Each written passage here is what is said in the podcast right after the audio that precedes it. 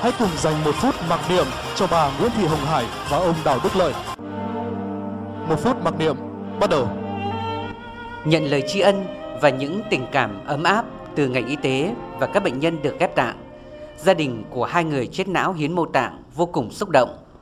Thay mặt người thân đã quá cố, nhận kỷ niệm trương vì sức khỏe nhân dân của Bộ Y tế, con gái của bà Nguyễn Thị Hồng Hải ở Hà Nội và bố đẻ của anh Đào Đức Lợi ở Bắc Ninh chia sẻ. Cái tâm nguyện của mẹ tôi từ khi còn sống là sẽ hiến tặng Nên là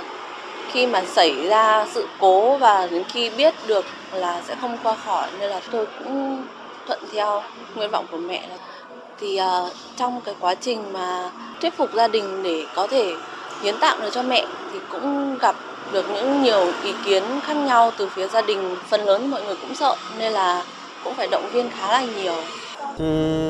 tôi cũng muốn là con tôi nó làm một cái việc gì đấy cho xã hội đấy mình làm phúc cho người về về sau này. Và nó góp một phần ở đấy cho xã hội và cũng muốn một phần cơ thể nó còn được tồn tại không muốn nó mất đi. Bây giờ chôn đi thì nó hóa thành bùn mà đốt đi thì nó lại thành cho thà rằng cho người ta thì có phải người ta còn cứu sống được bao nhiêu người không?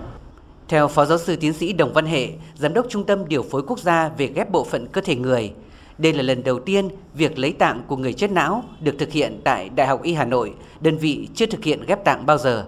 Nhưng các y bác sĩ đã cố gắng ở mức cao nhất để việc lấy tạng và ghép tạng diễn ra cùng lúc và suôn sẻ. Bây giờ bà Hải và ông Lợi mặc dù đã từ giã chúng ta nhưng những một phần cơ thể của họ vẫn sống ở trong rất nhiều người, rất nhiều nơi.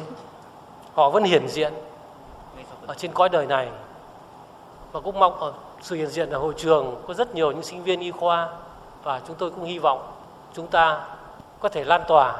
những mong muốn hướng thiện của tất cả con người chúng ta cũng như những bệnh nhân sau này chúng ta sẽ chăm sóc để làm sao cho cộng đồng chúng ta quan tâm hơn nữa cho cái việc hiến mô tạng từ những người không may bị chết não, chết tim. Việt Nam đã thực hiện được hơn 7.000 ca ghép mô tạng. Mặc dù nhu cầu ghép mô tạng đang rất lớn, nhưng nguồn tạng vẫn còn khan hiếm. Đến nay, cả nước mới chỉ có hơn 100 trường hợp chết não hiến tạng.